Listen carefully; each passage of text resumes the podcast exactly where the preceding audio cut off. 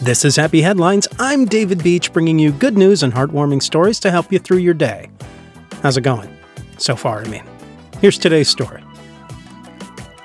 There are those that can't wait to reach the age of 21 just to have their first beer. That's what this story is all about. Matt Goodman had just turned 21 and he wanted his first beer.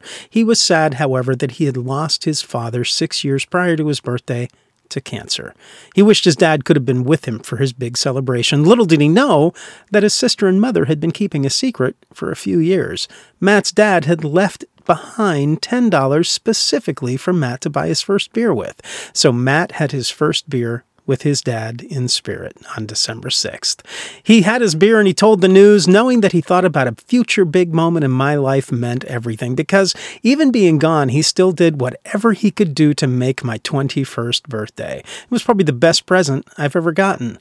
When his dad was alive, he never missed a big moment in Matt's life. Every game, every birthday, every heartbreak, buying his son his first beer only made sense. Not having him around has obviously been the toughest thing in my life since he was my best friend, said Matt. He was a huge goofball that would do anything in the world to make me happy. After finishing his beer, Matt shared the heartwarming story on Twitter where it garnered more than 540,000 likes. Cheers, Pop, having this one for you. He captioned a photo of the $10 bill and himself drinking the beer. The post went viral and even caught the attention of the beer making giant Budweiser, who sent Matt eight cases of beer and responded to his tweet with, We're raising one to your pops, Matt. He got your first beer, and the next one's on us. That's pretty cool. Well done, Budweiser. And well done, Matt. Here's to you.